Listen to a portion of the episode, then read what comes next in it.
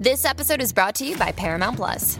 Get in, loser! Mean Girls is now streaming on Paramount Plus. Join Cady Heron as she meets the plastics in Tina Fey's new twist on the modern classic. Get ready for more of the rumors, backstabbing, and jokes you loved from the original movie with some fetch surprises. Rated PG 13. Wear pink and head to ParamountPlus.com to try it free. You're listening to Imaginary Worlds, a show about how we create them and why we suspend our disbelief. I'm Eric Molinsky. And this is Tim Lapetino. He's a graphic designer in Chicago, and he runs a website called the Museum of Video Game Art.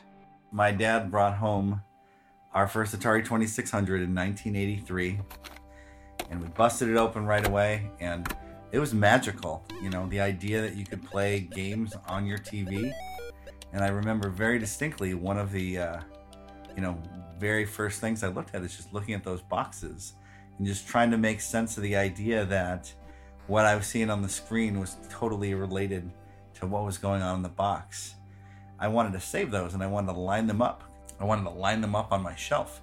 My dad's like, "Why do you want to keep those? Just keep the cartridges." You know, keeping the boxes, that's like keeping the box for your refrigerator.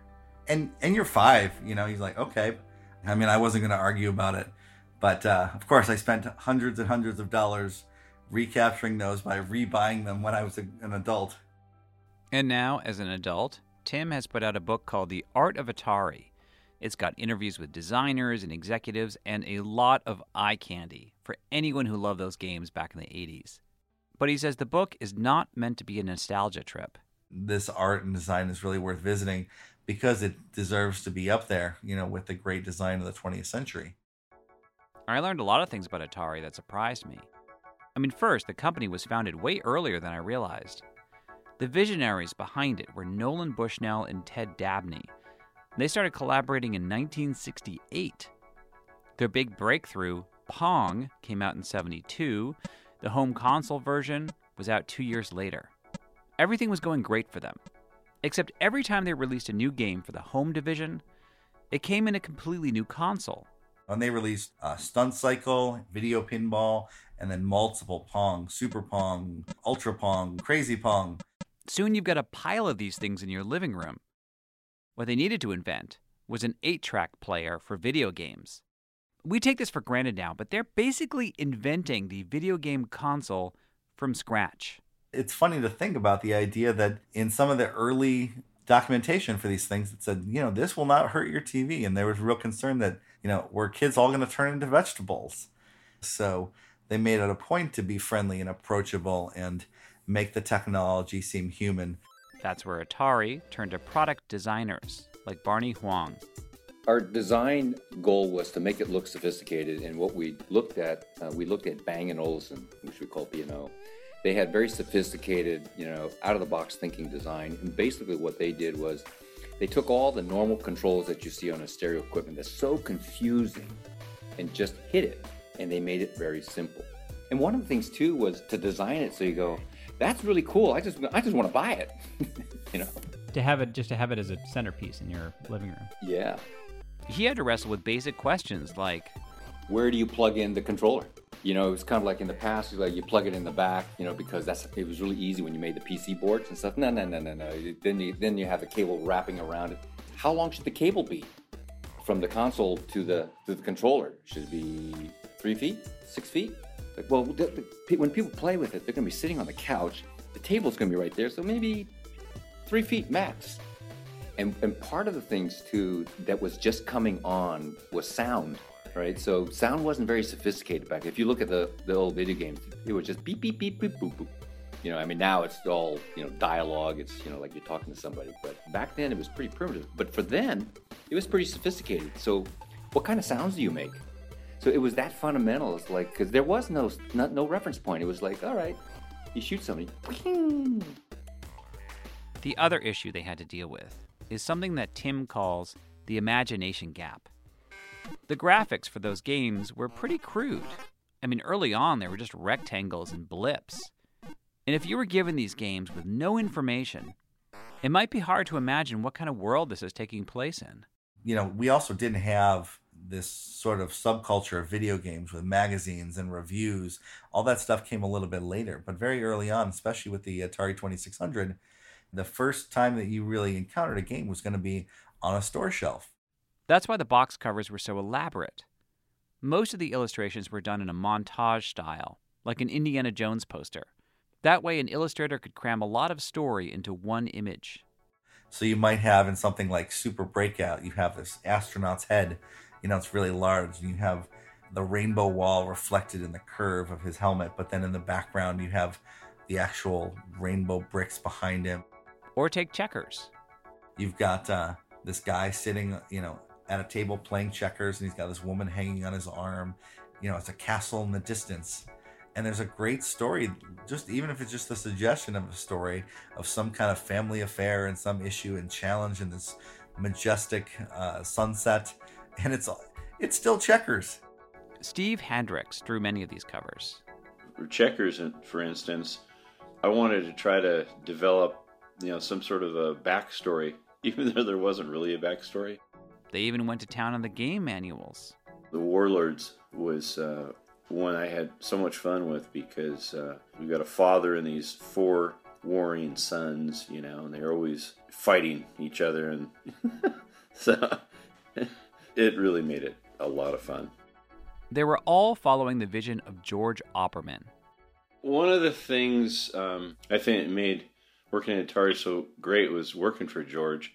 George really was a bit older than you know almost everyone else who worked there including the founders, and he had some he had some real experience running his own firm. He was sort of one of these triple threats. You know, he could he could illustrate, he could art direct, and he could design, and he really shaped the company's ethos. He designed the Atari logo and their font, which is very round and friendly. He liked that montage style of illustration. And remember those banded rainbow colors, which were very much associated with the Atari brand? He was fond of those too. This is him from an industrial film. At Atari, we like to think that everything industrial design and graphics do contributes to making every Atari game an adventure for the player. He was a chain smoker. He drank about 40 gallons of coffee a day. He was definitely a workaholic. You know, the time he spent there was over and above the call. And you know, he never he never bragged about it. He never lamented it. He just loved it. He'd be there on weekends, Saturday and Sunday. He died one day on his drawing board over the weekend. You know, they found him Monday morning because, or Sunday night or whatever, the janitor or whatever. So he died of a heart attack, and it's just like, oh my god. Yeah, somebody there's some quote in the book saying that they felt like he kind of gave his he was a true believer who really kind of gave his life to the company. Oh, he gave his life to the company, all right. He gave his life. He, he died on his drawing board. In a moment, the rising star of Silicon Valley blows up into a million pixels. Or more like a hundred pixels. Still the 80s.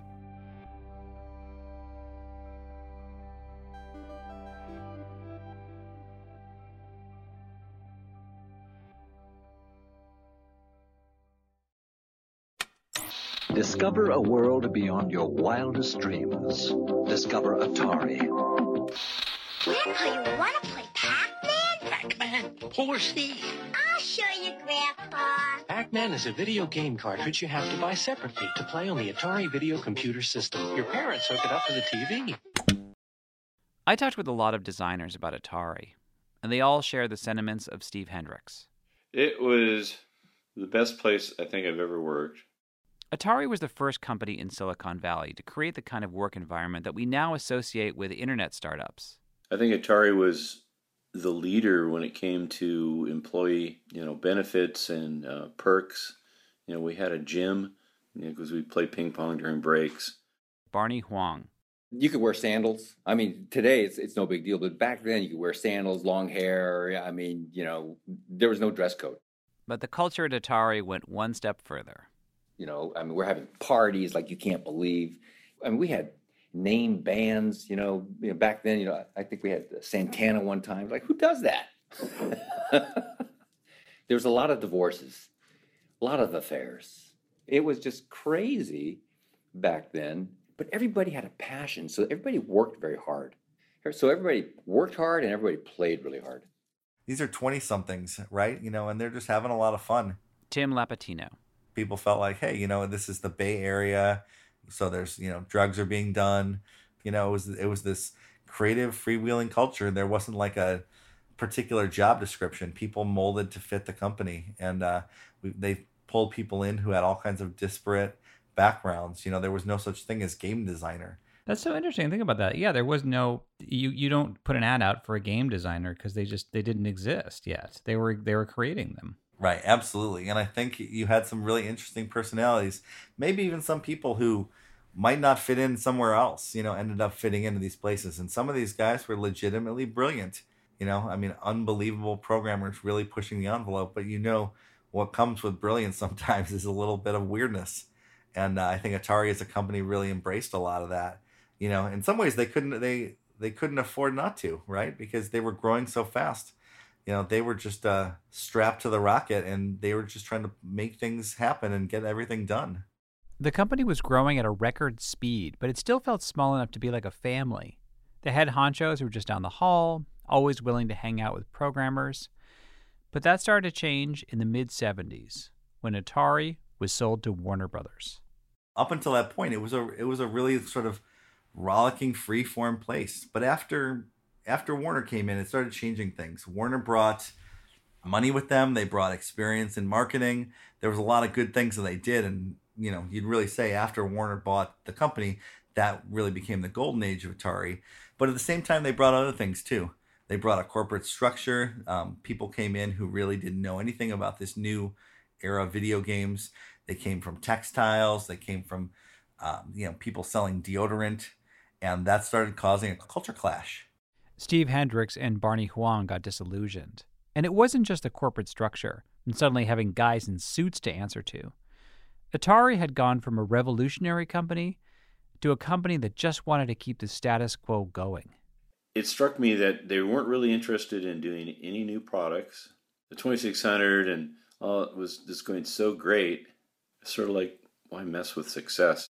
As people started to play the games, it's like, okay, I got it.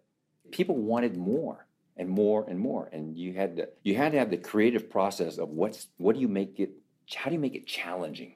Sometimes when you're just doing the same thing over and over, it's possibly that creativity block. The other problem was that all the money flooding into the company was mostly going to the top. These programmers, who were a lot of the creativity behind the games, started feeling like they were being used, right? Atari's became the fastest growing company in U.S. history, and these these guys and girls don't have credits on the games. You know, their names aren't even on the boxes. They're definitely not getting compensated in a way that's commensurate with the sales of their games. And uh, several of the programmers came in and said, "Hey, you know what? We think it'd be fair to institute a kind of a bonus system because look at how much money these games are making." They felt that they should be compensated because they were actually creating the revenue, which is true. So it's like, hey, you know, this game is selling a bazillion of them. I should, uh, I should make a little something off of this. Which rubbed Barney the wrong way.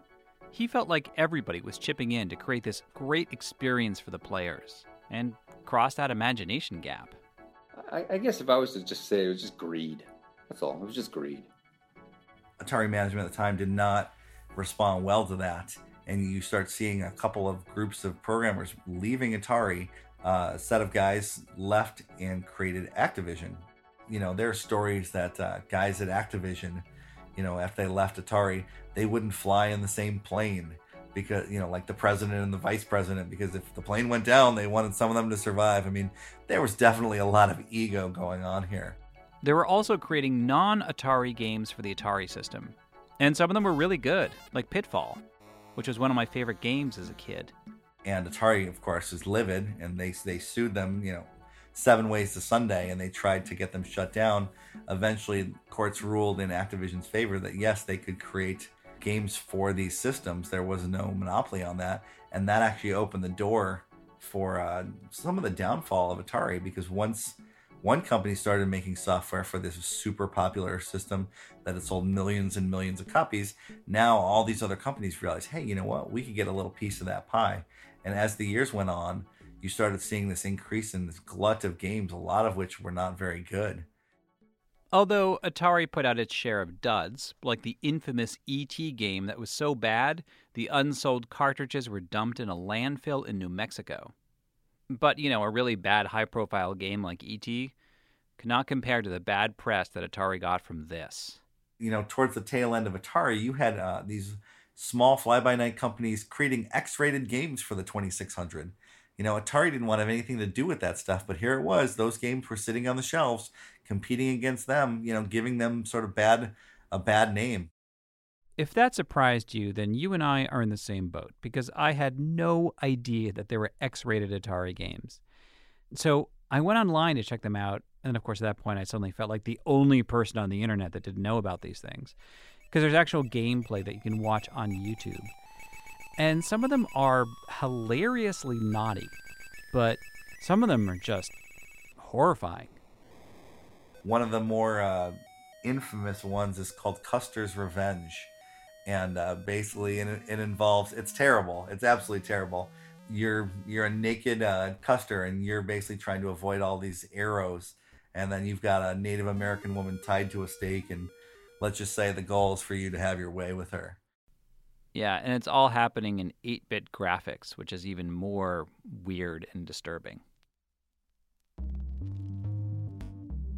By the mid 1980s, the video game industry in the US had imploded. That void that was left in the market was quickly filled by Japanese companies Nintendo, Sega, PlayStation, and they dominated for a long time because they learned their lesson from Atari. You have to have full control over the games you can play on your systems you know, Atari's era, it was sort of the, the Wild West.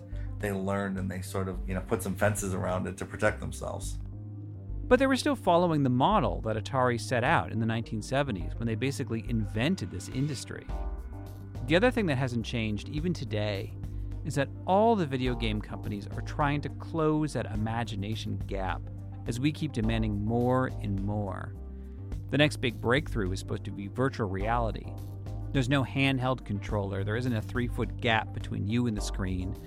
You put the console on your face. But I'm sure that someday people are going to look at the virtual reality that everyone's buzzing about today, and they're going to say the same thing that people say about Atari. Wow, people really had to use their imaginations back then.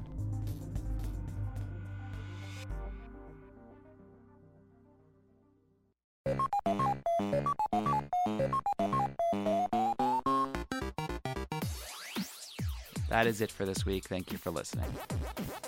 Special thanks to Tim Lapetino, Steve Hendricks, and Barney Huang.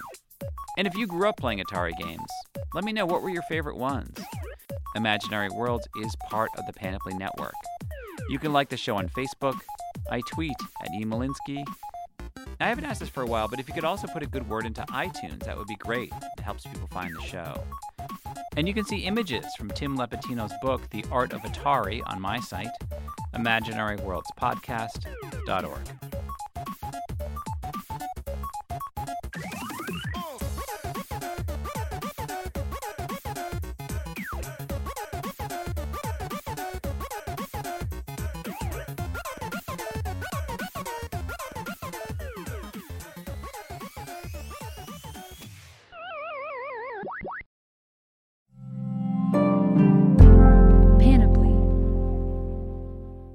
$5,000. That's the average amount of money people in the U.S. are now spending on gas in a year. Five grand. That's crazy. If you drive, you have to download Upside, the free app that gives you cash back every time you get gas. That's right. You can earn real cash back with Upside just by buying the gas you're already buying. You can literally start earning cash back today. I use Upside every time I fill up, and I've already made around two, three hundred dollars. You're putting gas in your car anyway. Why not get real cash back? If you like free money, download Upside. I'm saving the cash I earn from using Upside to help pay for a vacation later this year. Download the free Upside app now to earn cash back every time you buy gas. Use promo code SAVE to get an extra 25 cents per gallon on your first tank. You can cash out anytime right to your bank, PayPal, or a gift card for Amazon and other brands. Just download the free Upside app and use promo code SAVE for a 25 cents per gallon bonus on your first tank. That's code SAVE for a 25 cents per gallon bonus.